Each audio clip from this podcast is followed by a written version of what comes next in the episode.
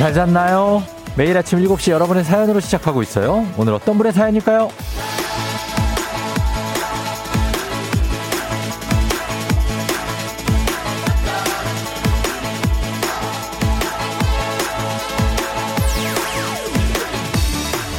5610님, 저희 두 아이는요, 매일 아침 일어나서 제일 먼저 학교 급식 메뉴를 확인해요. 그 다음은 급식과 저녁 메뉴가 겹치지 않는지 저한테 확인하고요. 먹으러 학교 가는 얘들, 먹으러 학교 가는 자들이요, 건강하게만 자라다오.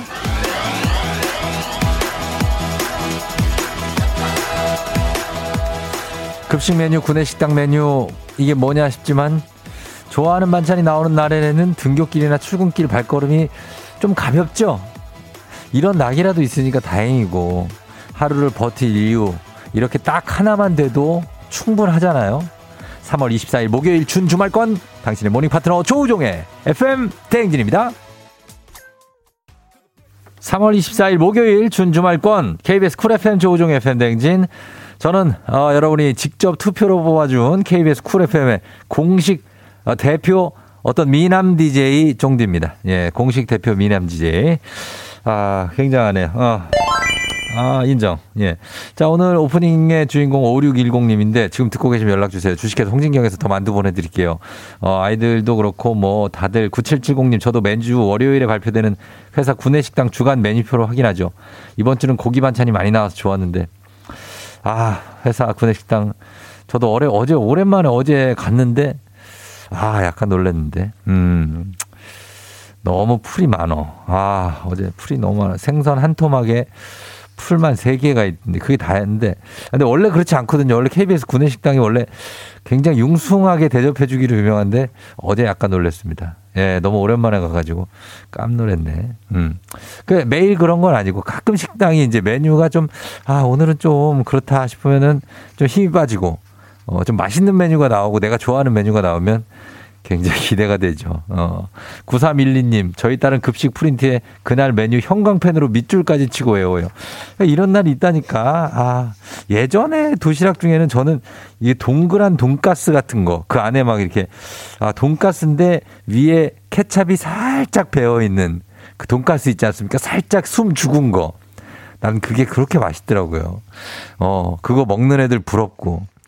그랬다고요. 아, 요즘에, 어, 그러게 요즘에 좀 그래? 가격 인상을 위한 전략인 듯.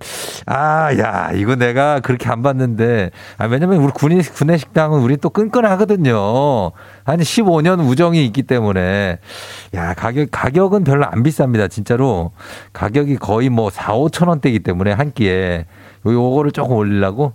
아, 올리려면 퀄리티 올려야 돼. 지금으로는 힘듭니다. 어, 직원들의 외면을 받을 수 있어요. 올려주시면서 퀄리티 올리면은 한 500원 정도 인상은 우리가 눈 감고 받, 받아들일 수가 있습니다. 네.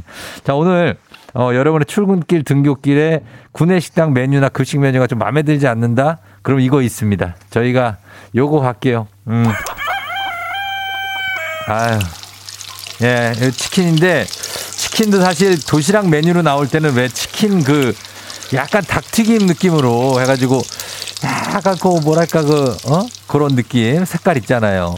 약간 기름기 낀 느낌으로 해가지고 한 두 개, 세 개 정도 올라오면은 거기에 이제 어, 닭 날개가 하나 정도 들어있고 그러면은 도시락 메뉴로서 상당히 또 합격점을 받게 되는 그런 경우가 많습니다. 오늘 치킨 쏩니다, 여러분. 쫑디가. 예. 준 주말권 목요일 아침 상황 보내주세요. 단문 50원 장문 100원 문자 샵 8910 콩은 무료입니다. 여러분 보내야 됩니다. 치킨 가야 됩니다. 치킨. 예. 자, 그럼 오늘 날씨 한번 알아보죠. 날씨 기상청에 박다효 씨 전해주세요.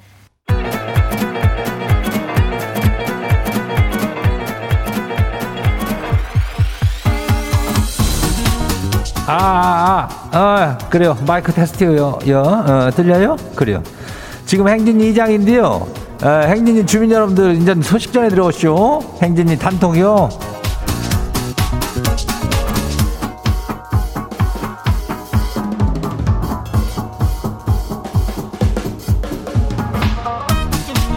네, 그래요. 어때요? 뭐요? 행진 단톡 소식 다 들었죠? 못 들었죠? 예, 못 들었죠? 그리고 요즘에 저기 그, 그 학생들은 사이에서 요즘 이런 게 유행이라는데 그 사이다하고 있잖아. 어, 치킨 무하고는 물을 이렇게 섞어 갖고 먹는 치킨 무 사이다가 있대야. 예? 이게 맛이 굉장하대야. 아, 굉장한 게 이게 뭐, 어떠한 그런 의미로 굉장한지는 뭐 먹어본 사람 알겠죠. 예, 그래요. 아니, 근데 이게 뭐 이렇게 뭐 괴상한 음식을 이렇게 왜 먹, 왜 만들어 먹는지 알아요? 관심 받고 싶어서 그렇대야. 아유, 관종이요. 어, 이걸로 뭐 관심을 이걸로 줄 수가 있는겨, 이거? 치킨 무사이다, 이거, 이런 거 안 마셔도 관심 받을 수 있슈. 이 장은 그냥 치킨, 이렇게 그냥 뭐 두 글자만 보내도, 킨, 뭐 이렇게만 보내도 관심 갖고, 이거, 예? 그래요, 어, 니들이 치킨 쏴요. 예, 요거 쏘니까 얘들 튀겨가지고 쓸데없는 짓 하지 말고 그냥 사연들 보내요. 어, 관심 끌라고 할, 뭐, 치, 치, 치킨이면 치, 키킨이면 킨. 이렇게 해가지고 그냥 치킨, 치킨, 이렇게 보내면 돼요. 예. 단문이 50원이, 장문이 100원이, 예, 문자 샤퍼고 89106. 그래요. 오늘 행진이 단톡 한번 봐요.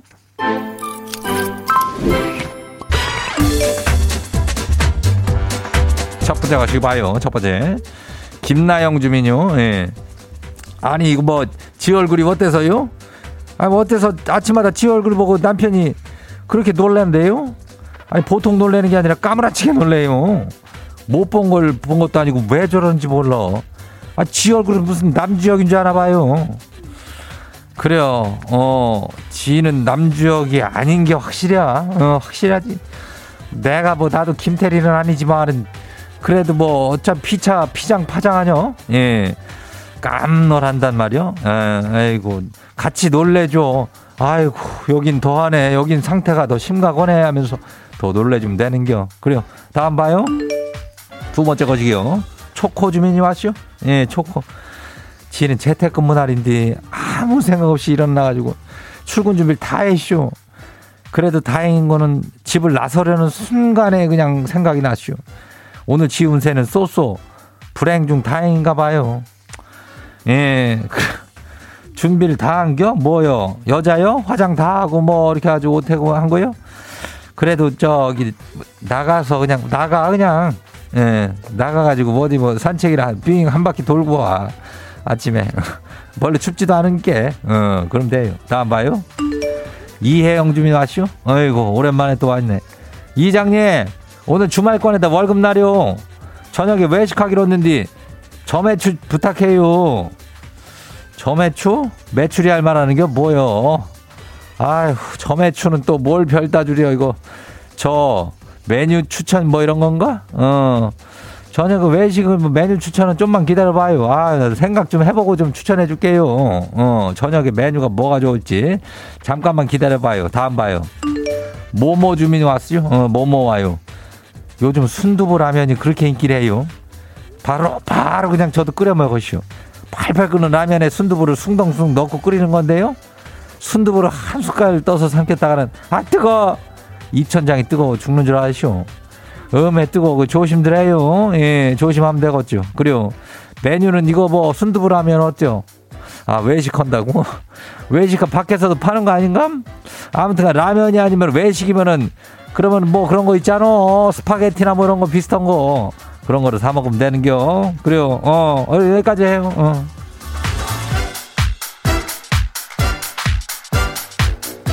오늘 행진이 단톡에 소개된 주민들께는 건강한 오리를 만나 다 다양한 오리에서 오리 스테이크 세트 이런 거 갖다 그냥 아주 거시기하게 해가지고 그냥 보내줄게요. 예. 이혜영 주민도 이거 오리 스테이크 세트 이거를 오늘 중에는 안갈 수도 있으니까. 음. 행진이 단톡 내일 열려요. 행진이 가족들한테 알려주고 싶은 정보나 소식 있으면은 행진이 단톡 요 말머리 달아가지고 보내주면 돼요. 예. 단문이 50원이, 장문이 100원이, 문자가 샤퍼고 89106. 예. 계속 메뉴는 바뀌어, 마음이 바뀌어가지고 모르겠쇼. 콩은 무료요. 오늘 여기까지예요. 우리 사전에 풀펌이란 없다. 날카롭고 예리한 시선에 당신 언제 어디서나 찍기 본능이 발동한다. 구구절절한 사연보다 더 강력한 사진 한 장으로 승부한다. 인증의 민족.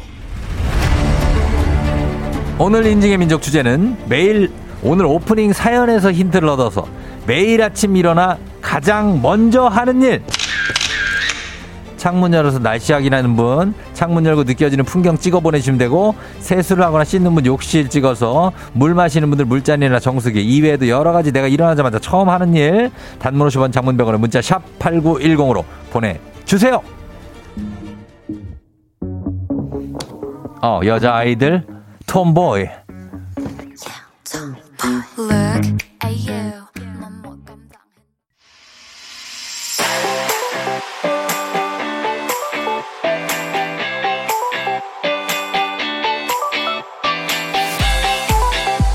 오늘 인지의 민족 주제 매일 아침 일어나서 가장 먼저 하는 일 가장 먼저 하는 일 무엇인지 사진 찍어서 단문 50원 장문병원에 문자 샵 8910으로 보내주세요. 오늘 주제 힌트 주신 오프닝 사연 주인공이기도 한 5610님께 한식의 새로운 품격 사홍원에서 제품 교환권 보내드릴게요. 오늘 굉장합니다. 오늘 운세 소스 아니고 오늘 굉장히 좋은 날이네 이분은. 자 가겠습니다. 어, 여러분 처음에 하는 일들 어떤 게 있을지. 자 1번 7484님. 창문을 열고 하늘을 봐요. 오늘 날씨가 어떤가. 아, 열고 딱 보니 해가 지금 떠, 떠 올라오고 있어요. 예, 다리 위로. 어, 그런 것 같아요. 이런 거 보면서 오늘 날씨가 어떤가. 이렇게 손을 이렇게 저는 이렇게 내밀어 보면서 바람이 어느 정도 부는가. 그런 걸로 한번 보는 거죠. 예, 그래요. 자, 두 번째, 6757님. 아침에 일어나면 양이가 밥 달라고 야옹, 야옹 해요. 크크크. 아우, 너는 일어나자마자 이렇게 먹냐. 어. 열심히 먹고 있네요. 예, 배가 고프죠? 아침에 일어나자마자 밥 먹는 분들도 진짜 많아요. 예, 그러니까. 사사 이사님, 와이프 백 사주기로 했는데 언제 큰 돈 벌 수 있을까요? 뭘 보는 거야? 주식이구나. 어, 주식이네. 원화. 아, 원화? 이건 뭐야? 어, 보유, 관, 현재가. 어, 이거 뭐 주식 비슷하는 거죠? 주식이죠? 아, 코인이에요? 제가 코인을 안 해가지고 비슷하네요. 뭐 주식하고. 예. 코인, 근데 다 빨간불인데 다 올랐네 거의. 어. 아니 이 정도면은 뭐 점점 하시면 백 사겠는데요? 어. 괜찮네. 장이 좋아. 예. 그 다음에 9108님 화장실을 잘 못 가서 유산균부터 먹어요. 아예 뭐 유산균 먹는 거는 좋은 건데 아침에 유산균 괜찮죠? 예, 유산균 먹고 어, 화장실 요게 이제 죽지 않고 끝까지 장까지 도달을 해야 될 텐데 말이죠. 예. 3712님 백도 끓인 물 한 잔과 독서 오늘도 화이팅. 백도로 끓인 물 굉장히 뜨겁죠. 예, 바로 못 먹습니다. 조금 식어가면서 그 따뜻한 물을 먹으면서 독서를 한다. 아, 정말 모범적인 꿀모닝이네요. 예, 진짜. 이게 가능만 하다면. 어, 이렇게 독서대도 있는 거 보니까 매일 진짜 하시나 보다. 어. 8452님, 매일 택배 확인해요. 무엇이 왔을까? 먹을 건가? 궁금하고 하루하루 기대합니다. 아니, 본인이 시킨 거 아니에요? 뭘 궁금해. 제가 시켰지만 그래도 하루 기분을 좌우하는 우리 택배 소소한 행복입니다. 박스 개봉의 즐거움. 아휴 진짜 택배가 아 우리 집또 어느 날 갔는데 택배가 한 일곱 개 정도가 와 있어서 내가 순간 참지 못하고 이 뭔 택배를 이렇게 많이 시켜 내 이랬었는데 그 작작 시켜야 됩니다. 어 근데 또 뭐가 많이 왔네. 음료수 같은데 야 이거 이렇게 대량으로 뭐를 시켜놓으면 맥주인가 아 아무튼 뭔가 모르겠다.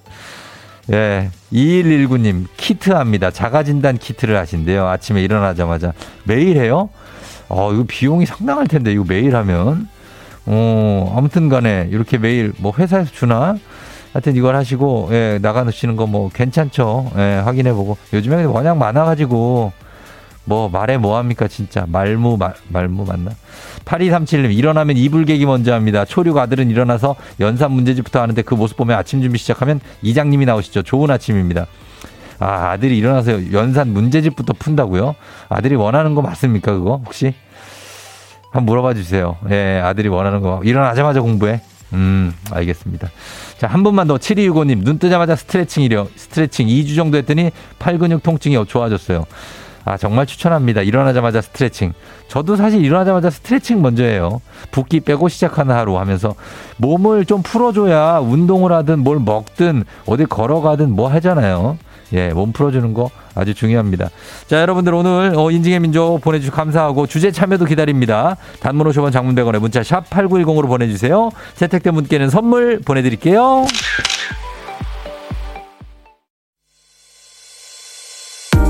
FM 대행진에서 드리는 선물입니다. 스무살 피부 울파인에서 개인용 고주파 마사지기 수분 코팅 촉촉 헤어 유닉스에서 에어샷 U 온 가족이 즐거운 웅진 플레이 도시에서 워터파크 and 온천 스파 이용권. 당신의 일상을 새롭게 신일전자에서 UV 열풍 침구 청소기. 기능성 보관 용기 데비마이어에서 그린백과 그린박스. 이너뷰티 브랜드 올린 아이비에서 아기 피부 어린 콜라겐. 아름다운 식탁 창조 주비푸드에서 자연에서 갈아 만든 생와사비. 한 번 먹고 빠져드는 소스 전문 브랜드 청호식품에서 멸치 육수 세트. 무너진 피부 장벽 강화엔 엔서 나인틴에서 시카 판테놀 크림 세트. 오브맘에서 프리미엄 유산균 신터액트. 건강지킴이 비타민 하우스에서 Alaskan cod liver oil. 판촉물의 모든 것 유닉스 글로벌에서 여성용 장갑. 한식의 새로운 품격 사홍원에서 간식 세트. 문서서식 사이트 예스폼에서 문서서식 이용권. 헤어기기 전문 브랜드 JMW에서 전문가용 헤어드라이어.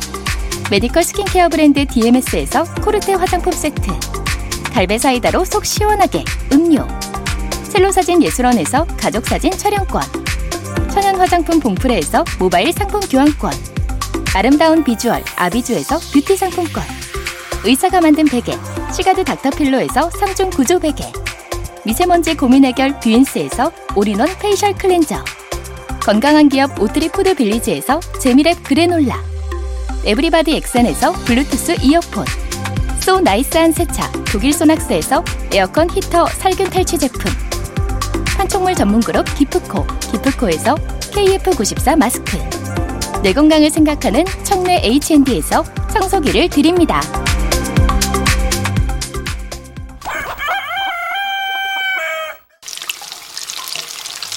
자, 여러분들 치킨 좀 쏩니다. 갑니다. 3268님, 아침 운동하는데 너무 배고프다고. 네, 드릴게요. 5215님, 어제 생일, 오늘 격리해제 치킨 주세요. 드려야죠. 고생하셨어요. 0260님, 화성 광주도 고속도로 어제 개통해서 출근 시간 30분 줄었다. 아, 좋, 좋겠다. 7907님, 2868님까지 오늘 힘들다고 피곤하시다고 하시는데 아, 치킨 먹고 힘내시기 바랍니다. 자, 일단 1차로 한번 쏘고 계속 쏠게요. 적재 권진아, 빛나는 당신을 위해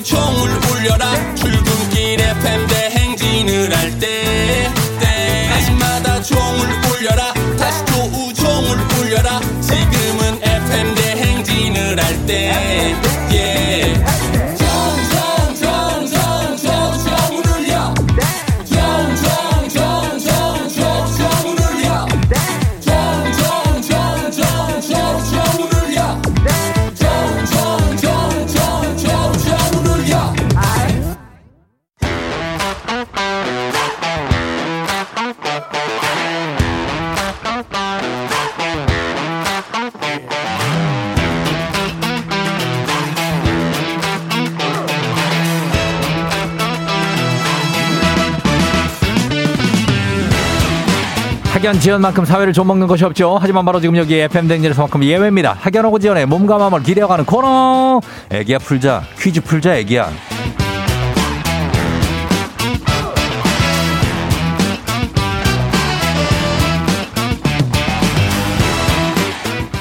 학연 지연의 숟가락 살짝 얹어보는 코너 애기야 풀자 동네 퀴즈 센스 있는 여성들의 이너케어 브랜드 정관장 화해락 이너제틱과 함께합니다.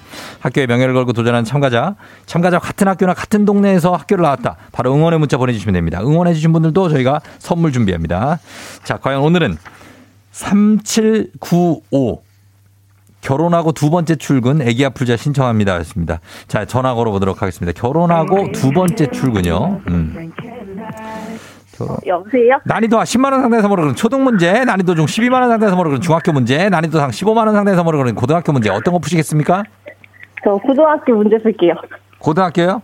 네. 고등학교 문제 선택해 주세요. 어느 고등학교 나오신 누구십니까? 어, 충, 충남의 홍성여고 나왔어요. 충남 홍성요? 네.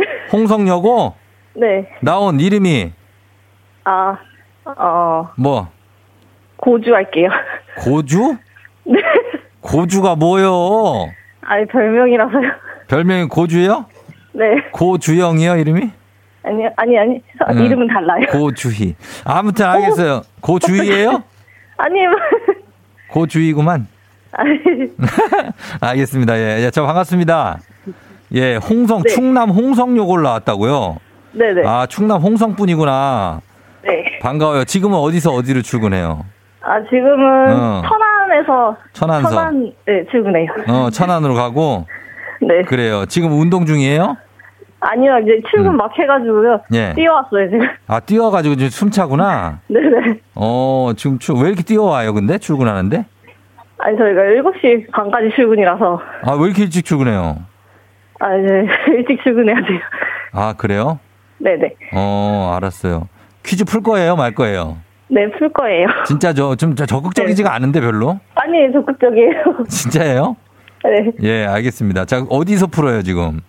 아, 이제 직장에서 어. 와가지고 이제 풀려고요. 그니까 알지. 자, 그냥 갈게요. 자, 그러면 준비, 준비됐죠? 네네. 예, 문제 드립니다. 고등학교 2학년 정치와 법 문제입니다. 국회의원들이 모여서 법을 제정하는 곳으로 건물 맨 위에 돔이 올라가 있는 건물, 바로 국회의사당이죠. 자, 여기서 문제입니다. 한때 대한민국에 이런 소문이 마치 사실처럼 돌았었죠. 국가 위기 상황이 되면 국회의사당에 돔이 열리면서 이 로봇가 출동한다. 이 로봇은 과연 무엇일까요? 자, 객관식입니다. 1번 마징가 제트, 2번 태권 부이, 3번 로보카 폴리.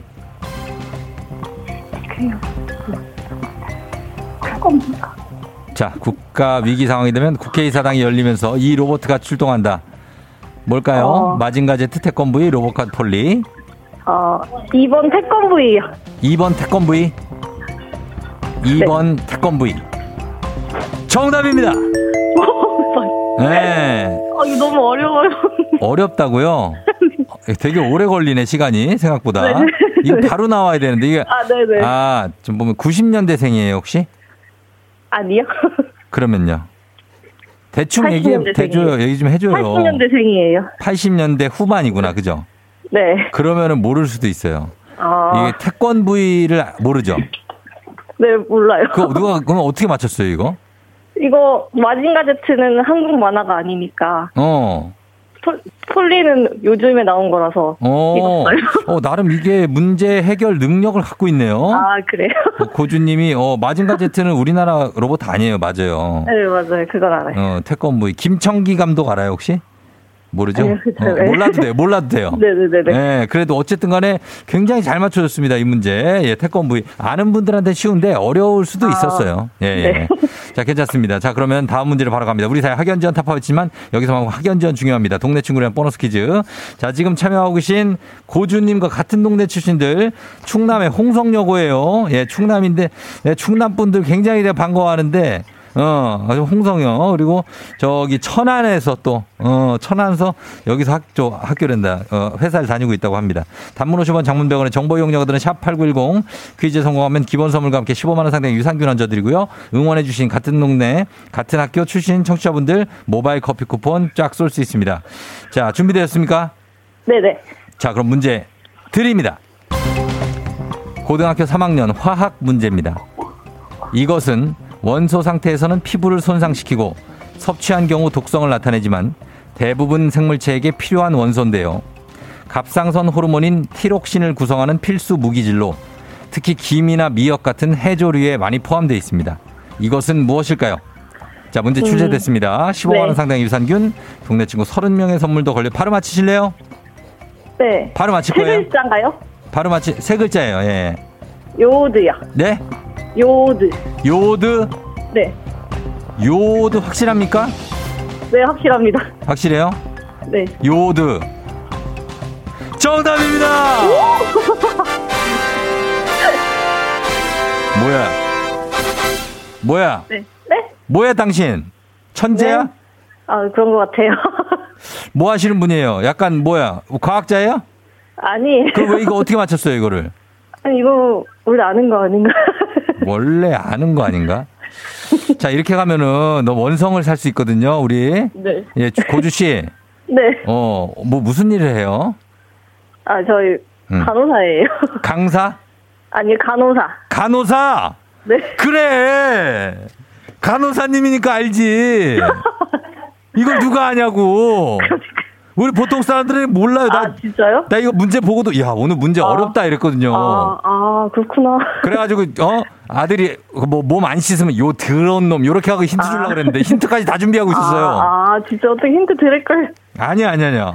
아 간호사분들은 요렇게 얘기하면 바로 알 수 있죠, 그죠? 그렇진 않은데, 아. 어떻게 아는 게 나왔어요. 아니야 아니야. 야 정말 대단한. 아 이게 또 고생이 많으십니다. 저 병원인데 지금 근무하는 거예요? 네네. 음 그래 오늘은 그럼 어떨 것 같아요? 오늘은 괜찮을 것 같아요. 아니 좀 단답형으로 하지 말고 좀 아 제가 저기요 네네. 예, 예, 하고 싶은 얘기 있으시면 쭉 하셔도 돼요. 저희가 빨리빨리 얘기요? 풀었기 때문에. 네네. 잠시만요. 네네. 저희 같이 동료들하고 같이 그래요. 동료들하고. 하고 싶은 얘기 합시다. 아, 동료한테 또 넘겨 이것도? 아니에요, 다 같이. 다 같이 이렇게 시작. 네, 어, 우리 코로나 때문에 항상 음. 다들 고생하고 있거든요. 예. 자, 다들 힘냅시다, 여러분. 화이팅! 화이팅! 국민 여러분, 화이팅!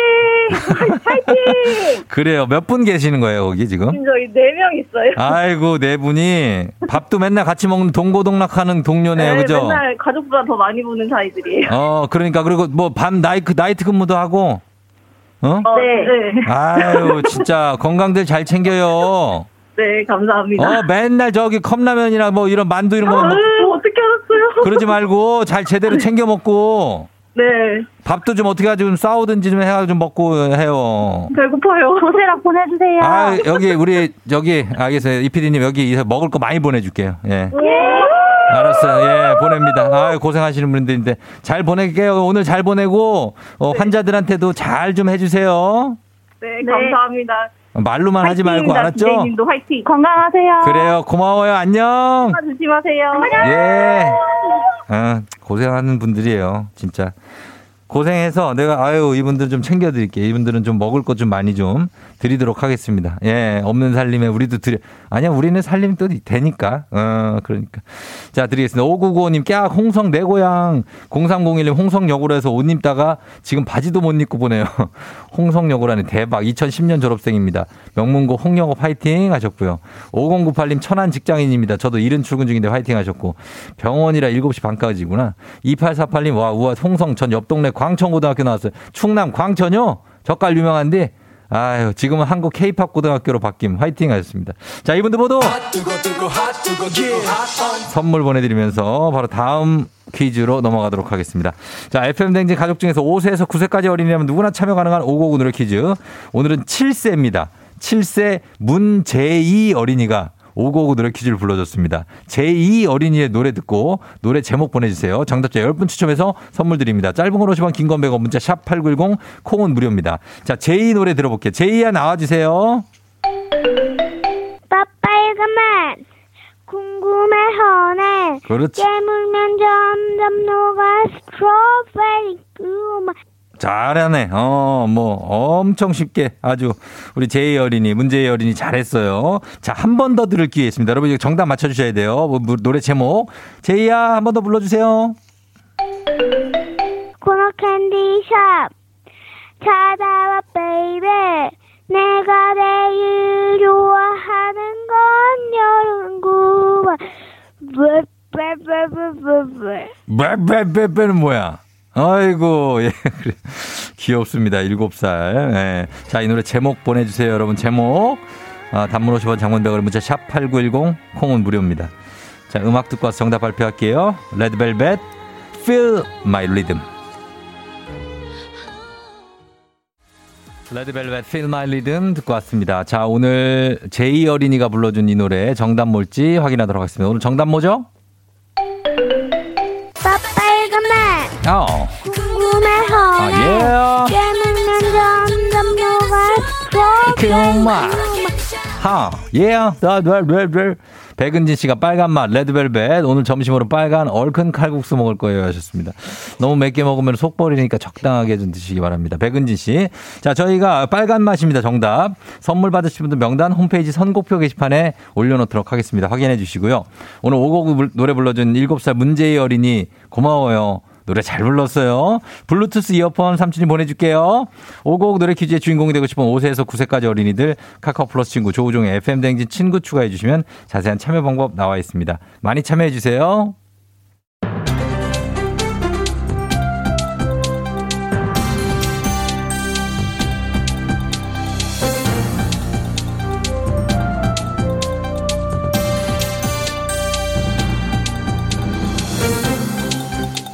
안윤상의 빅마우스 오늘은 아니 이제 일주일은 사정상 이상민의 빅마우스지요.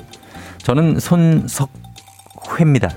아, 애주가들은 퇴근 후에 마시는 술 한 잔에 내일을 살아갈 힘을 얻는다고 하지요. 다시 말해 하루치 스트레스를 한 잔에 날려보낸다는 얘기지요. 어, 안녕하세요. 어, 저 윤석열입니다. 아니 그 술을 그 한 잔만 마시면은 스트레스를 그 날릴 수가 있지만은 이게 그 한 잔에서 끝나지 않으니까 그 문제가 되는 거 아니겠습니까? 그 술이 그 어? 아, 그그늘 그 문제를 그 어? 일으키고 그 프로블럼을 낸다. 어? 그술 그거 참 힘든 겁니다. 어? 저도 그 어, 소맥을 그 참 참 좋아하지만은 요즘은 그, 어, 그 멀리 하고 있는데 어, 스트레스는 그 술이 아니라 어? 그 함께 식사를 하면서 어? 이를테면 그 김치찌개 같은 거 어?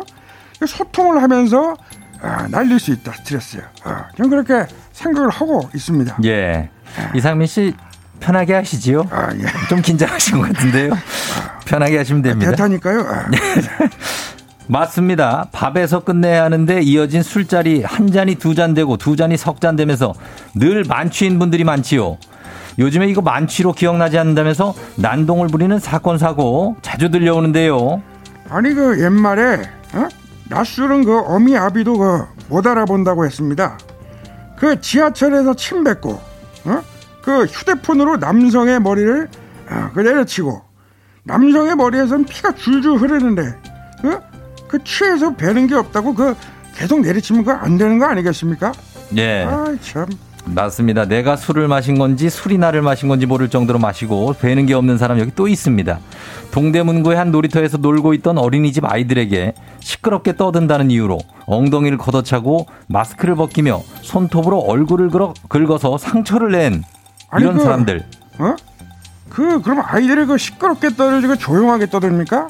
그 아이들의 장난기는 어디로 이전할 수도 없습니다. 그 그리고 그 시끄럽게 떠든다고 엉덩이를 걷어차시면은 지금 엉덩이 그 걷어찰 분들 참 많습니다.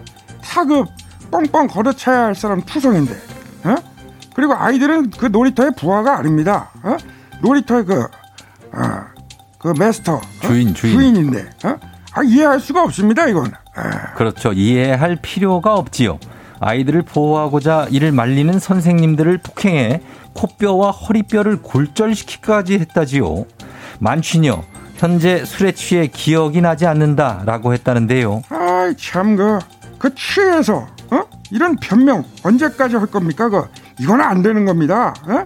술에 취해 저지른 일에 대해서 형을 그 줄여주는 법부터 어 빠르게 다 어? 뜯어 어, 고쳐야 되지 않겠습니까 그렇죠. 맞습니다.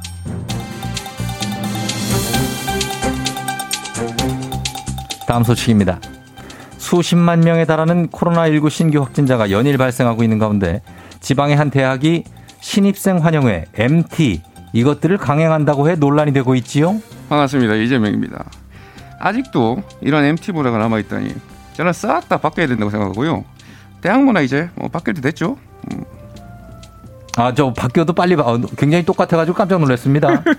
바뀌어도 빨리 바뀌어야 되지요. 네, 계속 하시죠. 예, 과 대표는 신입생들에게 가능하면 의무적으로 참석해달라는 문자와 함께 참가비 9만 원을 입금하라고 알렸고요. 덧붙여서 불참자에게도 불참비 6만 5천 원을 입금하라고 했지요. 뭐 이 사건은 먼저 잘 알겠고요. 일단 과 대표가 누군지 모르겠지만 이 글에 참 모순이 많습니다. 가능하면 의무적으로 참석해달라. 이것부터 말이 안 되는 소리죠. 불참하는데 왜 불참이가 필요합니까? 저는 일단 MT도 문제지만 기본적으로 참가비와 불참비에도 문제가 있다고 보고요. MT의 주인은 과대가 아닙니다. 신입생 여러분들이죠. 현명한 판단은 신입생 여러분들이 하게 돼 있다. 이 말씀드리고 싶습니다. 예, 그런 판단을 하기에는 아직 대학 분위기를 잘 모르는 신입생들은 부담과 압박을 받을 수밖에 없지요. 이런 말도 안 되는 상황은 압박과 부담이 아니라 끊어버려 무시하셔야죠.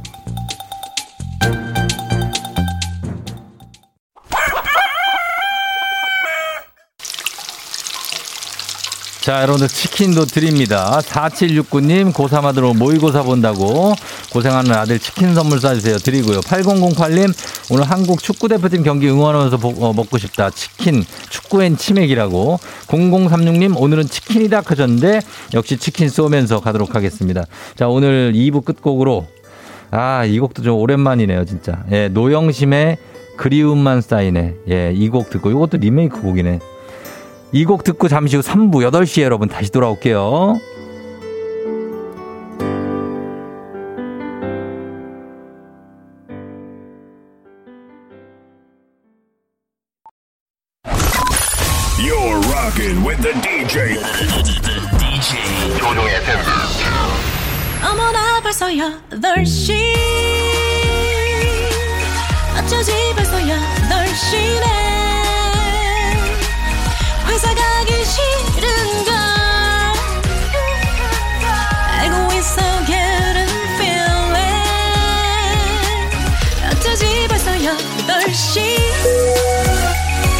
승경 여러분 의 팬 댕진 기장 조우종입니다. 더 멋진 변화의 시작 티웨이 항공과 함께하는 벌써 8시오.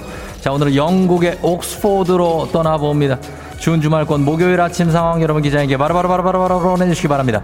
단문 50원 장문 100원의 정보 이용료가 드는 문자 샵 8910 콩은 무료입니다. 자 그럼 우리 비행기 이륙합니다. 갑니다. Let's get it!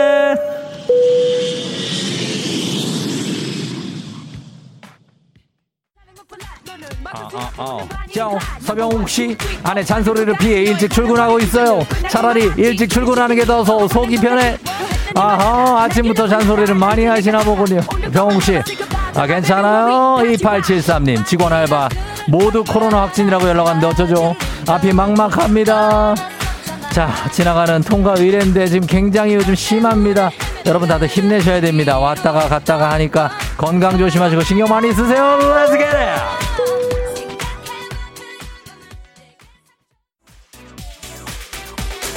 매번 외로워질 때면 그만 생각하고.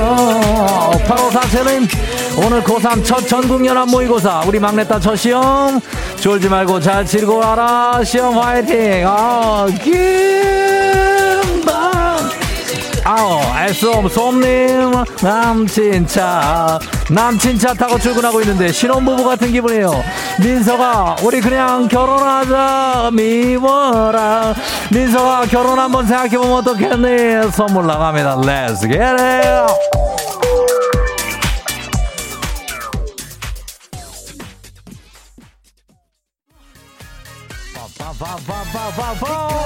예, 바리 우리 김경숙 씨 생일 축하드리면서 8414님 오늘 거래처 들렀다가 출근해서 여유가 있네요. 주말권 좋아요 하셨습니다. 금방 주말입니다. 그만큼 피곤할 수가 있습니다. 로 힘내야 됩니다. 9105님 오늘 아침에 테헤라노의 차가 왜 이렇게 없죠? 아, 아, 아, 다들 격리하시나요?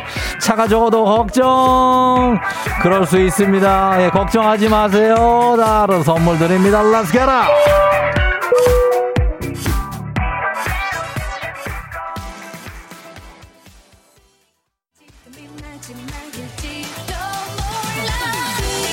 MD, 어, 아, 아, 아, 아, 1502님. 어제 학부모 공개 수업이랑 총회했더니 무지 피곤하네요. 그래도 목요일이니까 화이팅 하셨습니다. 오늘 제일 피곤할 수 있어요. 금요일보다 목요일이 피곤합니다. 4070님, 어제 헬스를 너무 과하게 했나봐요. 어깨 근육이 어찌 일하나요? 오늘 하셨습니다. 오늘 어깨를 많이 부수고 온 분입니다. 4070님, 릴렉스 하시면서 선물 드립니다. 컴온!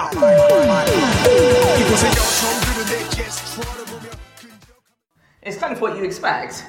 Um, but I'm also telling you this because I want to tell you that it gets called S1. And S1 is defined to be the set of all 예, settings 벌써 8시오. such that 런던에서. 북서쪽으로 약 80km에 위치한 옥스퍼드 대학에서 오픈 클래스가 열려가지고 So geometrically it's 수업을 들으러 와 있습니다. 수학 수업인데 수학이에요. 예, 지구가 수학적으로 완전히 둥, 둥글지는 않다. 요거에 대해서 교수님이 열심히 설명 중입니다. 히, 히스토리. 히스토리라고 합니다. To, um, where you can read a bit of an introduction to that. Yeah. on the online 어, I, At 아, the end of the complex numbers course on I know, Monday, I know, precisely, yeah. We will be here for linear algebra. If you want to leave your questionnaires at the top 그- on that side or that side, I will collect them up. 어버클- Otherwise, please return to academic 말을 admin. See you 굉장히 on you Monday. fast 예, slowly please. 아, 예. 자, 수업 끝났습니다. 아, 자, 정말 좋은 수업이 있네요. 예, 영국 영어는 예, 정말 A와 O 발음이 미국 영어하고 다르다. 이런 것들을 다 배울 수 있었고 전부 다 알아들을 수 있었던 아주 좋은 수업이었습니다. 내용이요. 음. 아니, 그 알아들었는데 이제 또 말하려니까 그러네. 저 문과예요. 예. 저 이태리어 전공. 예. 자, 그럼 갈까요? 우리 안디아 뭐, 예, 학관 식당 한번 가보겠습니다. 뭐 먹어야지 뭐. 예. 아, 영국 영어 쉽지 않네. 코로나 시대 여행을 떠나지 못하는 우리 청취자들 위한 여행제 ASMR. 내일도 원하는 곳으로 안전하게 모시도록 하겠습니다. 아, thank you. 아, 아, you, you have on water. 예. 날씨 알아보죠. 예, 기상청 연결합니다. 기상청의 박다효 씨. 조우종의 FM 대행진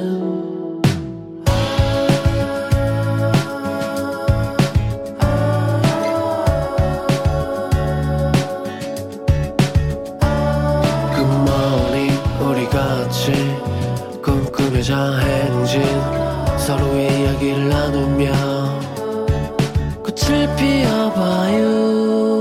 조종의 FM 대행진.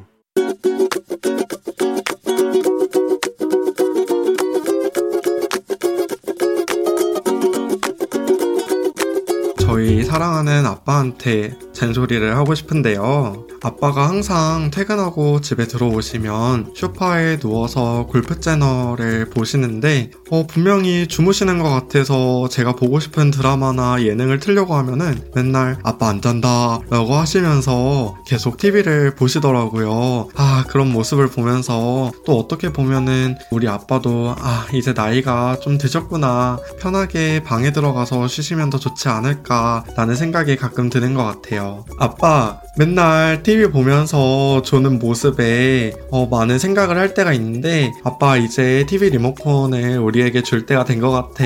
그리고 맨날 TV 앞에 소파에 항상 길게 누워 있는데 저도 소파에서 편하게 한번 쉬어보고 싶어요. 그래서 아빠 더 이상 소파에서 주무시지 마시고 이제 안방에서 편하게 주무세요. 부탁드릴게요.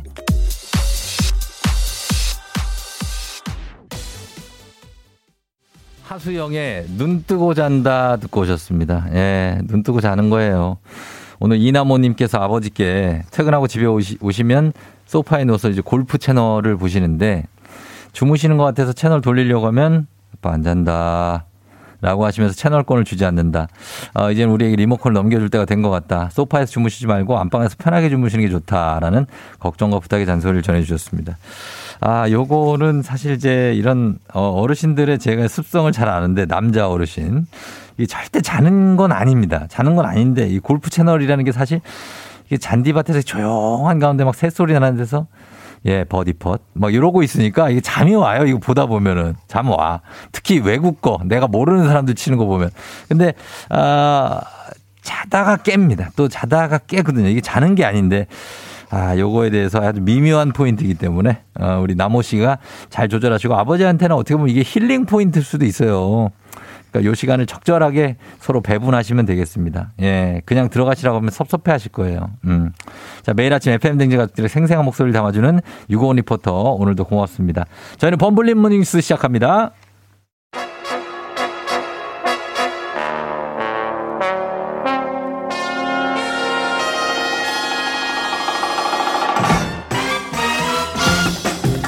난 네가 10년 전 여름에 한 일을 알고 있다.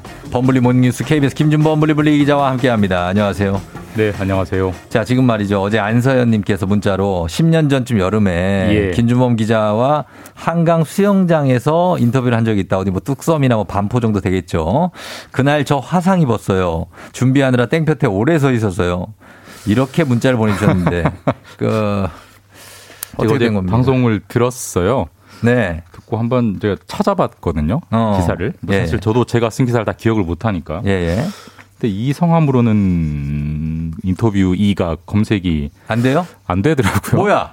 그럼 이분 어떻게 첫 번째 가능성은 첫 번째 가능성은? 혹시 이분이 조금 착오를 하셨을 아, 착오를 가능성. 근데 다른 기자와 한 건데. 그게 뭐 TV 기자랑 인터뷰하는 게 흔한 경험은 아니니까 어. 착오보다는 네.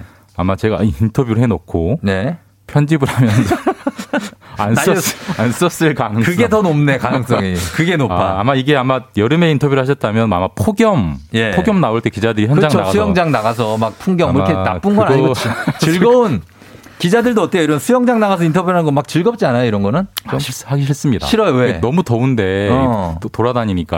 아, 진짜? 예. 그리고 사실 뻔한 인터뷰거든요. 어, 그치. 더운데 기분이 어떠세요? 기분 좋지 뭐. 너무 더워요. 아, 이 사실 거? 이 얘기 듣는 거거든요. 아니 근데 수영장이잖아요. 그러니까 더운데 가서 막 되게 시원할 거 아니에요. 근데 그게 내가 수영장 가서 놀면 재밌지만 그 나는 수영장 일하러 가니까 맞아, 난 알죠. 기자들이 별로 좋아하는 일은 아닙니다. 근데 어쨌든 아 그렇구나. 제가 결론적으로 고생시켜 드려 놓고 음. 방송을 안 쓴 것 같아서 미안하다고 하세요. 죄송한 마음을 가지고 있고 안서연님 10년이 지났지만 죄송합니다. 네. 서현 씨 혹시 듣고 계시면 저희가 죄송하고 아 선물 하나 보내드릴게요. 아. 보내주실래요? 보내야죠. 아, 예, 감사합니다. 그거를 네. 어떻게 합니까? 김준범 기자가 이렇게 만들어 예, 놓고 저의 잘못을 저희가 제작진이 수습을, 대신 네. 제작진이 수습을 합니다. 예, 화상을 입으셨다고 하는데 지금 괜찮으실 거예요. 예, 그렇습니다. 자, 오늘도 어, 첫 번째 소식 보도록 하겠습니다. 어, 이거 집값 문제를 이 아파트 공시가격으로 지금 어제 이제 기사가 났는데 1년 사이에 17%가 올랐다고요, 공시가가? 예, 정확히는 17.22%인데요. 예. 보통 우리가 웬만한 뭐 상품 물가가 17%가 한꺼번에 올랐다.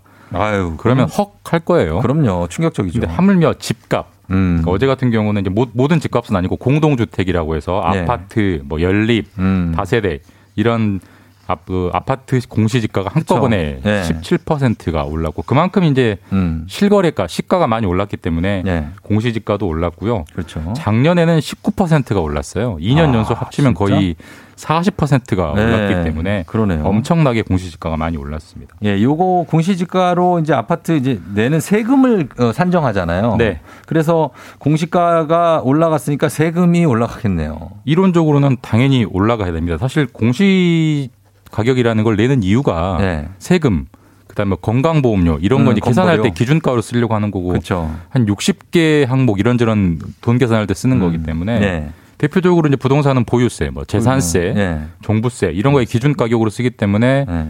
이론적으로는 가격이 17%가 올랐으니까 음. 세율이 그대로여도 네. 세금도 17%가 올라야 되는데 근데 아니라는 거죠. 사실 이번 대선이 현재 여당이 패배한 결정적인 이유가 이제 부동산 세금 문제라는 진단이 음, 많지 않습니까? 네네네. 그래서 거기서 부담을 많이 느낀 것 같아요. 그래서 1가구 1주택인 경우는 네. 어, 공시 가격은 17%가 2022년에 올랐지만 음. 오르기 전에 네. 2021년 음. 공시 가격으로 세금을 매기겠다. 결론적으로 작년과 세금이 똑같다. 네. 다만 1가구 2주택 이상인 사람만 다주택자인 사람만 네. 17% 오른 어 2022년 공시 가격으로 음. 세금을 매기겠다. 이렇게 좀 되게 완화된 네. 대책을 내놨습니다. 일가구 일주택인 분들은 사실 뭐 집 하나 가지고 그냥 사시는 분들이 많고 네. 따로 이제 직업이 없고 퇴직하신 분들은 연 뭐 예를 들어서 어 이렇게 보유세가 연 부담이 뭐 예를 들어 천만 원만 넘어가도 상당한 부담이거든요. 맞습니다. 그런 비판이 많았기 그 때문에 비판에 이렇게 된 거군요. 1주택 1주택인 경우는 뭐 사실 투기라고 보기 어렵고 말 그대로 그렇죠. 실소유잖아요. 살고 있는 거니까. 그러니까 실소유에 대한 어떤 배려라고 네. 볼수 있습니다. 어, 그래요? 그러면 이렇게 보면 어때? 이렇게 보면 좀 그런가? 그 일 가구가 너무 비싸. 예를 들면 하나 가구가 하나인데 그게 80억이에요. 예. 예? 네. 그런 분들한테도 어떻게 그걸 똑같이 적용하는 겁니까? 이번에도 그런 분들도 1주택이라면 예. 어, 작년과 비교해서 공시 가격은 많이 올랐지만 네. 세금은 오르지는 않는다. 않습니다. 음. 그거를 뭐, 어, 뭐 30억 이상은 안 된다, 뭐 40억 이상은 안 이렇게 좀 끊기가 애매하고. 애매하다고요? 어쨌든 그 사람에게는 1주택이기 때문에. 아, 그래요? 그러면 예, 예. 2022년 기준 세금 매기는데 작년 공시가를 기준으로 이제 세금을 부과한다는 거네요. 맞습니다. 이거는 이거 조금 기형적인 건 사실 공시 가격이 세금 매기려고 내는 거거든요. 그렇죠. 근데 세금 매길 때 안 쓸 거면 공시 가격 뭐하러 매기느냐라는. 반론이 나올 수밖에 없고 네. 이건 사실 세금 많이 매기면 음. 욕을 먹기 때문에 네. 비판을 받기 때문에 하는 일종의 꼼수죠. 꼼수고요. 음. 정부 스스로도 이렇게 네. 한 전례가 없다라고 인정을 할 정도로 이상한 그렇죠. 정책입니다. 근데, 근데 뭐 일가구이주택하고 차이가 많이 나잖아요. 그렇죠. 네. 일가구 주택인 분들은 굉장히 불만이 많을 거예요. 엄청난 세금을 부담일 엄청나게 거예요. 늘어나기 때문에. 예, 예. 근데 어쨌든 일가구 일주택에 한정하더라도 예. 도대체 이렇게 할 거면 공시 가격이라는 걸 왜 만드는 거고 공시 음. 가격이라는 거 취지 자체를 정부 스스로 이제 부정하는 거거든요. 음, 예, 예. 당장 내년에도 공시 가격이 오를 확률이 높은데 그렇죠. 그럼 내년 세금도 내년에서 이제 재작년 2021년 걸또 갖다 쓸 거냐 어. 임시 방편이고 결국 세금을 진정하게 내려줄 것이면 법을 바꿔야 됩니다. 이런 예. 그렇죠. 식으로 할 게 아니고 결국 예. 세법을 국회에서 바꿔야 되기 때문에 예. 더군다나 당선인도 뭐 재산세, 종부세, 보유세, 예. 양도세, 음. 부동산 관련 모든 세금을 인하하겠다는 정책을 내세웠기 때문에 예, 예. 이게 아마 국회 뭐 이제 취임하고 국회에서 예. 어떤 식으로든 세법에 대대적인 손질이 있을 것 같긴 합니다. 예. 근데 세법 개정은 사실 법안 개정이 있어야 되는 거죠. 맞습니다. 예, 국회를 통과해야 국회 되는 통과하기 때문에. 현재 민주당이 과반이기 때문에 네. 민주당의 의사가 많이 반영되는데 음. 다만 민주당도 일정 정도 완화하는 데는 이번 네. 대선 패배에 반영 그 반영이 돼서 일정 네. 정도 완화하는 데는 찬성하고 있기 때문에 음. 세 부담이 완화되는 방향으로 갈 거는 같습니다. 그래요. 어, 알겠습니다. 자, 또 다음 뉴스도 봐야 됩니다. 다음 뉴스는 확진자가 좀처럼 지금 줄지 않고 있고 우리 FM 댕진 그 문자 게시판에도 굉장히 확진됐다, 가족이 확진됐다, 확진됐다 다시 왔다, 뭐 이런 너무나 많은 분들이 지금 확진자 워낙 많아서 비일비재하죠. 네, 그래서 누가 뭐 이렇게 말 모를 정도로 굉장히 많으신데 그 화이자사의 팍스로비드 이게 먹는 약인데 이거 예. 말고도 먹는 제 치료제가 또 도입된다고. 하나 더 이제 수- 추가로 승인이 됐습니다. 네. 워크사의 라게 브리오 음. 이름이 어렵죠. 예, 예, 라게브리오. 라게 브리오. 이것도 한 5일 동안 40알 정도를 먹는 아, 알약이고요. 예, 예. 팍스로비드가 30알 정도 먹는 건데 많이 먹네요. 팍스로비드가 다 좋은데 예. 간이나 신장이 안 좋은 분들은 뭐 먹을 수가 없는 부작용이 음, 있대요. 네네네. 거기에 대한 이제 대안으로 이제 도입이 되는 건데 그래요. 그 팍스로비드든 라게 로 라게 브리오든 예. 물량이 많지 않습니다. 현재 다 이번 주에 들어오는 것까지 해봐야 한 25만 명분 두 개 합쳐서 들어오기 때문에 음. 예. 지금 하루에 확진자가 뭐 40만, 40만 명명 나오는데 나오니까. 택도 없이 부족한 숫자긴 해요. 예, 그래서 이 약을 치료받는 분들은 정말로 이 약이 없으면 정말 사망할 수 있는 정말 정말 위험한 분들만 쓰고 네. 있습니다. 좀 아껴서 그런 네. 분들에게만 적용된다는 거 예. 알아주시면 좋겠습니다.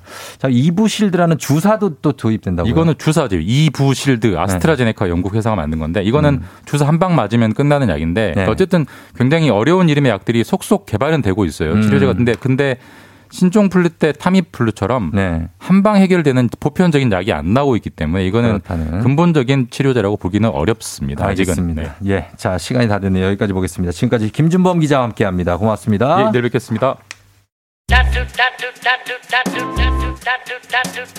네, 8816님 같이 일하는 직원이 장, 정, 장기 휴가 들어갔다고 혼자 커버하느라 죽겠어요. 요즘에 뭐 장기 휴가도 그렇고 격리 들어간 분들 많아서 커버하시는 분들 고생 많으십니다. 치킨 가고요. 2546님 보내도 안 주잖아. 치킨이 먹고 싶다. 주지 않습니까? 아이고 진짜 치킨 보내드리면서 오늘 4부 부자의 세계 김열매 연구위원님 곽수산 씨와 함께 합니다. 잠시 후 돌아올게요.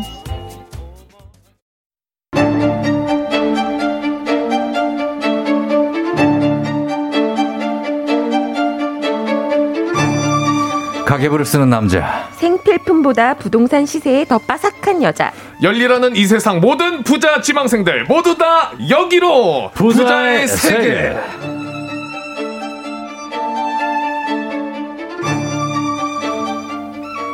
부자의 세계. 자, 오늘은 새 정부 부동산 정책과 전망에 대해서, 부동산에 대해서 완전 해부해 보도록 하겠습니다. 곽수산은 우리가 키운다. FM 댕진 청취자들의 어화둥둥 소중한 베이비. 곽수산님부터 어서 오세요. 엄마 아빠 안녕하세요 곽수산입니다. 음, 어이구, 그래. 네 엄마 아빠 아, 아침밥 못 먹었어요. 저기 뭐 얹힌다, 약간. 이게 왜냐면 얼굴하고 같이 보니까 얹혀.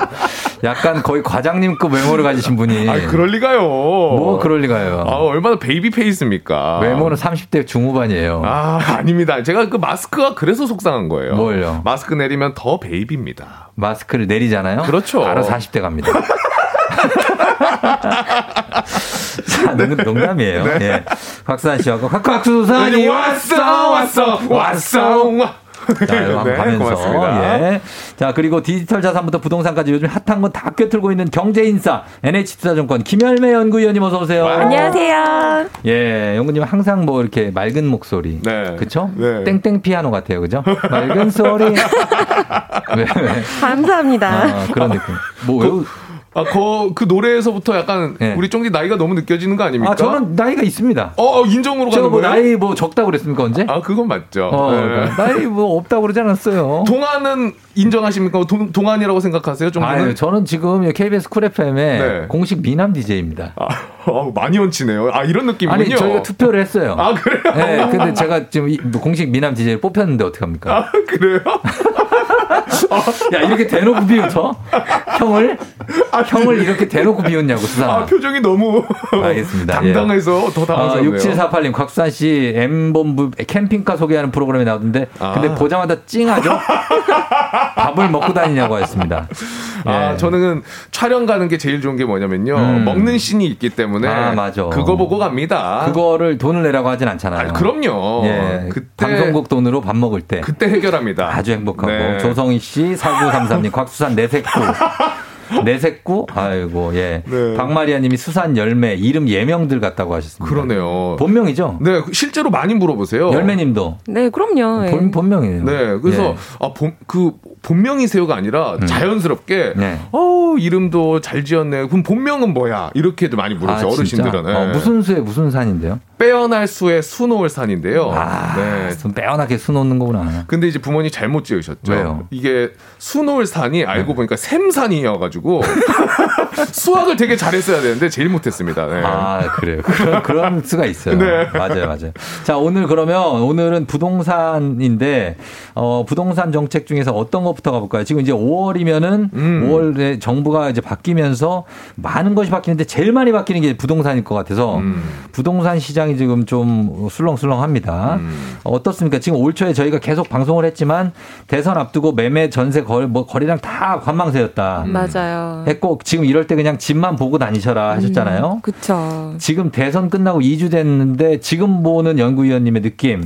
어떻습니까? 볼수 있는 집이 좀 줄어가고 있어요. 맞아요. 점점 매물이 빠져요. 네, 이제 네. 팔까 하셨던 분들이 좀 볼까 이래서 음, 음. 금매가 조금 많이 소진이 된 것 같고요. 예. 호가가 다시 조금 올라가는 분위기고 제가 체감하기로도 음. 저한테 이제 다시 집 사야 돼 이렇게 연락하시는 분들이 좀 음. 늘어나고 있, 는것 같아요. 그렇죠. 제가 제가 저장해 놓은 관심 매물 요것들이 어 하루 지나면 7개 저장해 놓으면 3개가 되고 맞아요. 다섯 개 놓으면 2개가 돼요. 네. 그러니까 매물을 빼고 걷어들이고 있다는 얘기죠. 맞아요. 네. 그리고 저도 실제로 전세를 지금 알아보고 다니고 있잖아요. 네. 작년에 알아볼 때까지만 해도 부동산에서 연락이 엄청 많이 왔거든요. 어. 근데 지금은 네. 부동산에서도 안 와요? 매물이 없는지 어. 연락이 거의 없습니다. 그래요. 네. 예. 이렇게 매물 잠김 현상이 지금 일어나고 있는데 음. 어떻습니까? 부동산 정책 중에서 지금 곽수산 씨 같은 경우에는 어, 대출 대출 그렇죠. 완화를 공약했잖아요. 아, 거기에 관심이 제일 많죠. 많죠. 네. 예. 지금 어느 정도 선까지 얘기가 나오고 있습니까? 확실하진 않죠. 어, 대출을 얼마나 풀어줄지는 이제 공약이 네. 어, 디까지 실행되느냐를 좀 봐야 되는 거고요. 그렇죠. 공약상으로는 뭐 LTV 80% 그리고 뭐 생애 최초는 80% 네. 그리고 어 그냥 이제 무주택자가 구매하는 경우에 70% 네. 이런 정도가 지금 얘기가 되고 있고요. 음. 대출 규제 완화, 세금 규제 완화, 공급 정책 네. 그리고 재개발 재건축 음. 요렇게 이제 한 네 가지 정도로 나눠볼 수 있을 것 같아요. 그래서 음. 정책이 굉장히 다양하게 예. 얘기가 되고 있죠. 좀 파격적인 거죠. 지금 보면은 무주택자는 80% 대출, 그리고 그 일반 그냥 일가족 1주택도 70%까지 간다고 하니까 음. 그 이전에 우리가 이20% 40% 그리고 얼마 넘는 15억 넘는 집은 아예 대출이 안 나왔잖아요. 지금, 맞아요. 지금 현재 그렇죠. 그렇죠. 그렇기 때문에 굉장히 아주 파격적인 어떤 공약인데 음. 이게 어떻게 될지 모르겠어요, 곽수산 씨. 저는 일단 그 세금 관련해서 또 궁금한 게 어쨌든 윤석열 당선인 공약대로 간다면은 취득세랑 양도세를 완화를 해주고 음. 재산세랑 종부세를 합쳐가지고 이제 세금 부담을 낮춘다고 했는데 네. 그렇게 되면은 이제 다주택 다주택자들이 이제 집을 내놓고 네. 공급이 확대되고 집값이 그러면 당연히 안정화가 되고 아. 이런 기대를 하는 분들이 실제로 있긴 있거든요. 예. 어떻게 이렇게 가나요? 아니면은 어떻게 보세요? 아, 일단은 네. 대통령 시행령으로 네. 국무위원회에서 협의만 하면 할 수 있는 게 있고 음. 국회에서 법안이 통과돼야 되는 게 그렇죠. 있어요. 법, 법 개정을 해야 되는 게 그렇죠. 있어요. 그래서 취득세, 양도세 같은 거를 전면 개편하는 것은 네. 음. 결국에는 이거는 이제 국회를 통과해야 되는 그렇죠. 있기 때문에 좀 시간이 걸릴 거라고 보고요. 네. 다주택자가 양도세 중과를 받고 있는데 그러니까 네. 기존에 원래 내야 되는 것보다 지금 20% 포인트, 30% 포인트 더 내야 되는 상황이라서 어, 네. 다주택자 매물이 안 나오는데 요거를 한시적으로 좀 유예해 주겠다. 한 2년 정도는 중과를 안 하겠다라는 공약이 있었는데요. 네. 이거는 시행령으로 가능하기 때문에 빠르게 좀 할 수도 있다. 네. 그래서 요걸 좀 매물이 나오지 않을까 이렇게 기대가 좀 있는 거고요. 네. 신규 주택 공급을 얼마나 할 건지 네. 다주택자가 진짜 얼마나 팔게 될지 네. 요거는 사실 좀 지켜봐야죠. 요 LTV, DTI, 요거 DSR, 요것도 시행령으로 가능한 겁니까? 아닙니다. 요거는 요것도. 대출 규제 완화는 어, 법은 아니지만 네. 요거는 이제 기재부하고 어. 금융위원회에서 네. 한국은행하고 여러 이제 협의가 필요한 거겠죠. 근데 음. 가계 부채 문제는 사실 하루 이틀 걱정해 온 게 아니고 네. 계속 증가하는 거에 대해서 우려를 많이 해왔기 때문에 네. 이거를 그냥 바로 풀어주는 거는 조금 또 쉽지 않은 일이다 이런 얘기들이 있어요. 어. 근데 어쨌거나 네. 지금 최근 몇 년 동안 계속 조여왔잖아요. 네. 조금 풀어준다라는 기조로 가는 거는 음. 지금 좀 분명하다 이렇게 볼 수가 있을 것 같아요. 근데 이게 풀어주는 게 풀어주는 게 아닌 게 네. 만약에 생애 최초 주택을 곽수산 씨가 구입해요. 네. 그래가지고 예를 들면은 쉽게 얘기해서 뭐 5억짜리 집이 있으면 네. 58 4억이 대출이 돼. 4억이 만약 80%까지 나오면 네네. 그럼 1억만 있으면 집을 살 수 있어요. 1억 만이요? 에이 그러지 말고 왜? 아 지금 우리끼리 왜 그래요? 방금 1억도 없이 결혼하고 집 살 거예요? 아 1억이 있어야 하나요? 아니 그게 아니라 네. 지금 요즘 물가가 얼마나 올랐는데 그걸 갖고선 1억이요? 이러면 어떡합니까? 아 그래요? 어 어쨌든 1억 어? 아니 왜 그래요? 아 1억이 좀 1억 큰 돈이죠. 그럼 큰 어떻게 돈이죠. 어디까지 낮춰줄까? 어디 맞춰주면 돼요? 얼마에 맞춰드려? 한 2, 3천 정도 있으면 2, 3천짜리 집을 어떻게 삽니까? 2, 3천짜리 집이 어디 있어요? 없어요? 그이 월세 월세 정말. 보증금 저 장난 장난하는 거죠? 아 진짜죠. 진짜예요? 아, 그럼요. 30대 초반에는 특히나 음. 그큰 돈 갖고 있는 분이 없을걸요, 오히려. 오케이, 그럴 수 있어요. 네. 그럴 수 있으니까 그러면 일단은 그 부부가 네. 살다가 네. 전세 살고 월세 살다가 네. 이 집을 산단 말이에요. 아, 집을 삽니다. 그럴 때 80% 해주면 일단 도움이 되겠죠. 엄청나게. 음, 그럼요. 그러면요. 그런데 LTV만 높인다고 되는 게 아니라 이게 DSR 뭐냐면 총 부채 대비 원리금 상환 비율이라는 게 있는데 음. 이걸 건드려 줘야 이게 가능한 부동산 구입이 가능한 거거든요. DSR은 총 소득 대비 원리금 상환 비율. 네. 소득 대비. 네, 소득 대비. 그래서 음. 맞습니다. 말씀하신 것처럼 5억 원짜리 집을 사는데 80%를 해준다고 해서 네. 4억 원을 아무나 받을 수 있는 게 아니고요. 네. 그렇죠. DSR 규제로 하면 어, 연봉 연소득이 한 5천만 원 정도 되시면은 네. 지금 현재 투기과열지구는 DSR 40% 저- 전부 다 적용받거든요. 네. 그러면은 어, 40% 적용받았을 땐 3억 6천이 한계 한도예요. 음. 그래서 LTV를 높여줘도 이게 이제 3억 6천, 5억짜리 집에 3억 6천이면은 네. 얼마죠? LTV LTV 80%안 되죠. 그렇죠. 어, 그 그러니까. 높여주면 이제 그것만큼 올라가기는 하지만 네. 어 이게 소득에 따라서는 대출 받을 수 있는 한도가 차이가 있고 사실 이제 5억짜리 집을 말씀하셨는데 네. 서울에서 주택 가격의 중위가 중위가가 그러니까 이거는 얼마예요? 지금 9억 원 정도. 그러니까 중가가 그래요? 9억이라니까. 아니 물론 5억짜리 아파트도 있죠. 네네, 네. 있죠. 그래서 이제 9억 원짜리 아파트를 대출을 받을 수 있는 한도를 얘기할 때 네. LTV 40%면 3억 6천. 네. 근데 LTV를 70% 높이면은 더 올라가야 되잖아요. 그렇죠. 근데 DSR 적용을 받으면 아, 안 돼요. 그냥 거의 똑같습니다. 그러니까, 아. 그러니까 이- 있으나 마나 한다는 그래서 거죠. 이제 이게 논란이 있는 거는 연소득이 1억 원이라고 하면 네. 고소득자의 경우에는 네. LTV를 40에서 70으로 높이면 음. 대출 한도가 2억 원 이상 올라가요. 올라가는데 근데 이제 소득이 적은 분들은 별로 안안 올라간다는 올라가. 거죠. 적게 올라가겠죠. 아, 그 오히려 소득이 적으면 비율로 올리니까. 근데 사실 대출은 소득이 적으신 분들이 자산이 더 그, 적으니까 그분들이 더좀 올라가야지. 네, 필요로 하시잖아요. 그래서 요것 때문에 그러면 이걸 어떻게 해결할 거냐라는 네. 이제 이슈가 있죠. 두 가지 중에 하나를 얘기하고 있는데요. 하나는 생애 최초인 경우에는 그래도 조금 더 해주자라는 게 있고요. 네. 두 번째는 지금 원리금 상환 기간을 30년으로 보고 있는데 음. 이거를 조금 더 늘려주자. 40년 음. 대출로 하자. 그러면 어. 이제 DSR로 아? 올라갈 수 있는 거죠. 아, 그래요. 어. 예. 그렇게까지 의지를 갖고 있다고 보십니까? 지금 그런 정책을 논의하는 게 계속 인수위원회에서 고민하는 걸로 네. 언론에 보도가 되고 있고요. 네. 사실 그래도 고민 고민은 계속 하실 것 같아요. 어느 선에서 맞출지는 되게 네. 첨예한 갈등이 있고요. 말씀하신 것처럼 15억 초과에 대해서는 대출이 지금 0이잖아요. 네. 요거를 좀 완화하자라는 얘기도 계속 나오고 있습니다. 나오고 음. 있다. 근데 이제 가장 우리는 걱정하는 게 이제 집 많은 분들이 또 집 살까봐. 아. 저는 진짜 그거는 아니라고 봅니다. 그러니까 그럼요. 음. 집이 이미 많고 두세 채, 네 채, 다섯 채, 열 채 있는 분들이 있어요. 그분들이 하나 더 살 기회를 주는 건 아니 그건 아닌 것 같아요. 그쵸? 지금 모든 논의는 무주택자의 구매에 네. 대해서 얘기하고 있는 거고요. 그렇죠. 다주택자에 대해서 대출 규제를 완화할 가능성은 지금까지는 별로 없어 보여요. 그렇죠? 네. 예, 그거는 아니고. 그래도 다행이네요. 집이 네. 없는 분들에게 그렇죠. 최초로 구입할 기회를 드리는 거죠. 음. 네. 자, 그리고 앞에 막 부동산 세법 개정 뭐 그리고 지금 전면 재검토하겠다는 게 또 있는 게 임대차 3법이 있습니다. 이거에 대해서 말이 많은데 이것도 다 국회 통과의 사안인데 이건 어쨌든 간에 지금 이제 더불어민주당이 다수당이기 때문에 사실 통과가 잘 될지 어떻게 뭐 여기서 절충이 될지 모르겠고 그런 것 때문에 모든 게 좀 기대에 미치지 못할 수도 있다라는 얘기가 있지 않습니까? 네. 예. 근데 이제 어 지금 현재 현 정부에서 부동산 정책의 네. 실패의 원인을 여러 가지를 얘기하는데요. 네.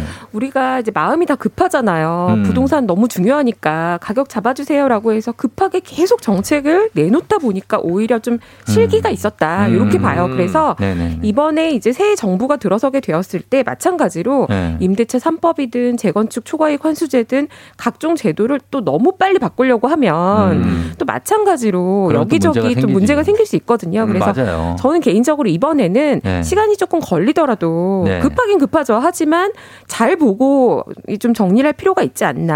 아. 그래서 이거를 이제 나쁘게 보자면 갈등으로 잘 안 된다 이렇게 생각할 수도 있지만 네. 그만큼 중요한 문제니까 여러모로 검토하고 법 개정을 해야 되지 않나. 음. 그렇게 생각이 돼요. 그렇죠. 이게 네. 공약인 건 이- 물론 알겠지만 너무 급격하게 뭔가 네. 바꾸려고 하면 이제 반발도 일어나고. 그렇죠. 사실 2020년 7월 달에 임대차법 시행하면서 전세 가격 폭등이 정말 네. 갑자기 일어났잖아요. 그래서 너무 고생하신 분들 많죠. 네, 맞습니다. 예, 그래서 좀 안정적으로 좀 이끌어 가줬으면 좋겠는데 네. 어, 또 많은 이슈들이 있어요. 저는 이제 궁금 아까 방금도 잠깐 언급해 주셨지만 재건축 초과 이익 환수제 네. 그리고 뭐 안전 진단 규제도 이렇게 엮어 가지고 이걸 완화해 준다라는 이- 이야기가 있어요. 네, 맞아요. 재건축 초과 이익 환수제라는 거에 대해서 사실은 재건축에 실제 거주하고 계신 아파트에 거주하고 계신 분들이 아니면 일반인들은 잘 모르세요. 네. 예, 예. 그래서 그냥 상식적으로 생각하면 초과이익이 많이 생겼으면 세금을 낼 수 있는 거지 음. 라고 생각하시는데요.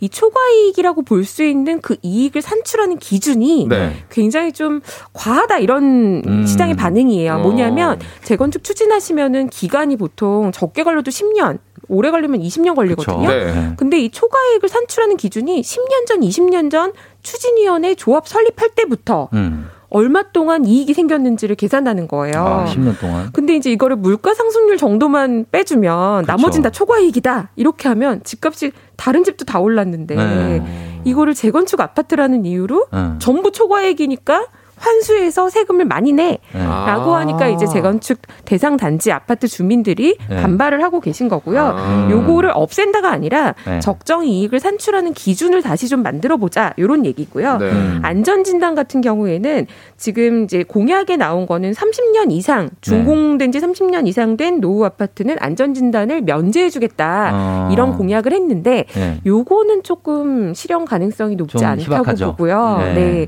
그래도 좀 안전한 거는 좀 더 쓸 수 있도록 해야겠죠. 그렇죠. 환- 환경 차, 차원에서나 네네네네. 안 그래도 집도 모자라는데요. 그리고 4, 50년 된 아파트들도 많아요. 맞습니다. 네. 근데 4, 50년 됐는데도 네. 구조 안전성을 평가하면 생각보다 튼튼한 그 아파트들이 탈락한 아파트들이 네, 있어요. 나와요. 왜냐하면 4, 50년 됐는데 멀쩡해. 음, 탈락하는 게 좋은 거죠? 아니, 탈락하면 재건축 심사에서 못하는 거죠. 어, 못하는 거 못하는 못 거니까. 그냥 살아야 되는 거죠. 음.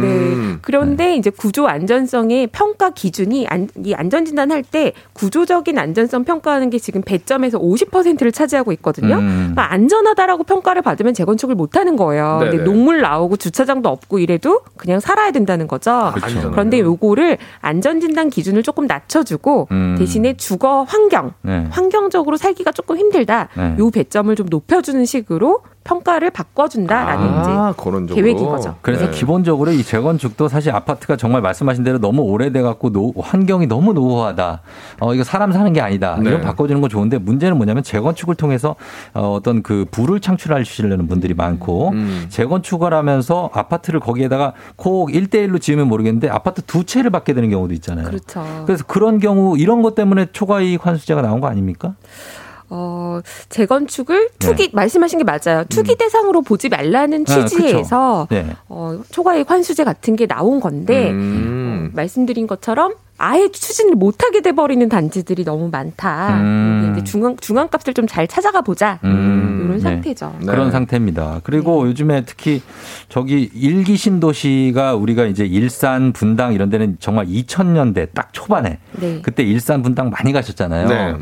네. 그게 지금 다시 언급이 되고 있습니다. 이거 이분들이 굉장히 술렁술렁하고 있어요. 여기 재건축 시장, 부동산 시장 여기는 어떻게 될까요? 분당의 시범 아파트 첫 번째 단지가 입주를 한게 네. 91년도예요. 아, 그래요? 91년도요? 네, 그래서 아. 지금 작년으로서 만 30년. 30년이 됐어요. 됐구나 시범 단지. 이제 지금부터 만 30년 되는 단지들이 줄줄이 많아지겠죠. 그럼 계속 나오죠. 네, 일기 네. 신도시가 거의 한 30만 가구 정도가 아파트로 있거든요. 그렇죠. 그래서 이게 점점 늙어간다. 음. 그래서 이번 정부 들어서 재건축 규제 완화에 대한 논의가 되니까 네. 일기 신도시는 좋아지는 단지도 있고 추진이 오히려 느려지는 단지도 생기는데요. 뭐냐면 음. 네. 일기 신도시 중에는 고층 아파트가 많아서 음. 재건축의 사업성이 없다고 보고 리모델링을 추진하던 단지들이 있었는데 음, 네. 리모델링이 재건축보다는 통상 속도가 좀 빨라요. 빠르죠. 그렇죠. 하지만 리모델링은 소유주들이 공사 비용을 대부분 지불해야 되는 경우가 대부분이거든요. 네, 예. 그래서 이 수익 측면과 속도 측면을 고민하는 단지들이 앞으로 좀 많이 나올 것 같고요. 음. 하지만 전반적으로는 일기 신도시가 앞으로 좀 좋아질 가능성이 있다라고 해서 기대를 좀 많이 하고 계시죠. 음, 그렇군요. 알겠습니다. 자, 저희가 그러면 어, 얘기하면서 시간이 좀 많이 가가지고 네. 네, 일단 광고 듣고 와서 여러분들 질문 좀 보내주시면 저희가 어, 이번 부동산 집값 뭐 여러 가지로 대해서 답변 드리도록 하겠습니다. 어, 광고 듣고 와서 다시 볼게요. 네, 송보정 씨가 오늘 라디오 내용이 너무 좋다고 하십니다. 어, 다행이네요. 예, 그좀 좋은 내용 좀더 갈게요. 어, 일단 권나연 씨 질문부터 한번 보겠습니다. 정권이 바뀌어도 결국 집값은 오른다고 보여지시나요? 약간 거시적인 질문이네요. 아, 근데 이제 정권만의 문제는 아니고요. 사실 네. 정책이 부동산 시장에 미치는 영향이 꽤 크지만 네. 그게 전체 방향을 완전히 바꾼다기보다는 제가 보기에는 상승기에 더 상승하거나 음. 하락기에 더 하락하거나 이런 정책 영향들은 좀 있는 것 같아요. 왜냐 하면 네. 정책은 후행적으로 나오기 때문에 항상 올라갈 때 더 올라가게 하는 상황이 발생하고 어. 그러다가 강화 규제를 엄청 강화해 놨는데 네. 하락 반전하면 더 하락하게 되는 음. 요거 바꾸는데 또 시간이 걸리는 이런 일들이 일어나요. 그래서 네. 정권만 보실 건 아닌 것 같고요. 네. 결국에는 수요 공급이 중요한데 지금까지 보면 수요에 비해서 공급이 좀 부족했던 게 서울 수도권이고 네, 예. 네. 지방 같은 경우에는 올해부터는 물량이 꽤 많아져요. 음. 그래서 지금부터는 전국의 집값이 다 같이 오른다라고 보기보다는 네. 지역별로는 좀 차이가 있으니까요. 네. 거주하시는 지역에 따라서 새 아파트가 많이 늘어나고 있는지 음. 아닌지를 좀 확인하시는 게 필요하죠. 이제는 서울 경기권은 거의 하나로 묶어야 될 것 같을 정도로 맞아요. 경기도에도 굉장히 많은 부동산들이 지금 늘어나고 있어요. 맞아요. 예, 그러면 어떻습니까? 부동산에 대해서 부동산은 감성적인 카테고리입니까? 이성적인 카테고리입니까? 아, 부동산. 어려운 얘기인데. 오, 고급 네. 질문인데요. 네. 아, 약간 고급이죠. 어, 고급 질문이었어요. 네. 어. 근데 우리가 AI도 아닌데 네. 이성만 100%인 의사결정이라는 거는 사실 잘 없잖아요. 감성이 음. 들어가죠. 들어가요. 그리고 이게 원래 모든 물건을 쌀 때 사야 되는데 어. 부동산은 비싸지면 더 사고. 살라 그래. 왠지 그게 똑같아요. 고가의 명품 시장하고 비슷한 거 아, 아닙니까? 심리적으로. 어, 네. 남들 비싼 보이니까 음. 좋아 보이고 왠지. 오를 때 그래서 더 수요가 몰리고 그러니까. 내릴 때 수요가 사라지는 네. 그래서 우리가 투기적 자산이 아니냐 이런 얘기를 많이 아, 하는 건데 네. 또 요거는 없이 살 수가 없으니까 어. 거주는 해야 되기 때문에 참 어려운 자산이죠. 네. 그렇죠. 아, 여기 네. 거시적인 질문이 너무 많은데 최경희 씨가 집을 언제 팔아야 될지 이사 가야 집을 되는데. 파는 시기를 어떻게 하냐고. 음. 이사를 가셔야 되면 집을 팔고 새 집을 또 사셔야 되지 않을까. 그렇죠. 이두 개들을 날짜를 맞추시는 건 정말 어려운 진짜 일이에요. 어렵죠. 맞아요. 네. 근데 이제 대체로는 팔 때는 매물이 적을 때 파시는 게 유리하고 더 잘 나가요, 확실히. 아무래도 네, 협상할 때 네. 이제 좀 조건이 좋게 파실 수가 있겠죠. 음. 집을 보러 오시는 분들이 많으니까요. 그래서 어, 매물이 좀 줄어들 때 파시는 게 낫다. 하지만 음. 팔고 다시 사실 계획이라면 네. 다시 사실 집을 또 좀 잘 알아보셔야지 음. 잘못 파시면은 내 거는 싸게 팔고 갑자기 집값이 올라서 새 집을 못 사시는 분들이 또 생기거든요. 네, 그렇습니다. 이게 정말 어려운 일입니다. 아, 시간이 없네, 우리 애가. 아, 아 시간이 아, 오- 없네. 오늘 유독 더 부족하게 느껴지네요, 시간이. 오늘요 마무리 한, 한 말씀 듣고 끝낼게요. 우리 네. 김현미 연구위원님이 부동산 시장 좀 어떻게 정리될까요, 올해? 이게 네. 어 상반기는 그래도 지금 1분기에 거래량이 완전 줄었었거든요. 네. 요게 다시 조금 회복될 조짐이 보여요. 음. 그래서 필요하신 분들은 좀 본인 소득 수준과 계획에 맞게 집을 좀 알아보시는 게 필요하다라고 생각이 되고요. 네. 이게 영원히 안 보고는 살 수가 없으니까 음. 괴롭지만 네. 공부를 하면서 잘 살아보자. 어. 이렇게 말씀드릴게요. 그래요. 보수적으로 공격적으로 올해. 아, 작년보다는 네. 많이 안 오를 것 같고요. 음. 네. 하지만 폭락하거나 네. 이러기는 또 쉽지가 않아요. 음, 그렇다. 그런 시장으로 보자. 네, 중간 이상.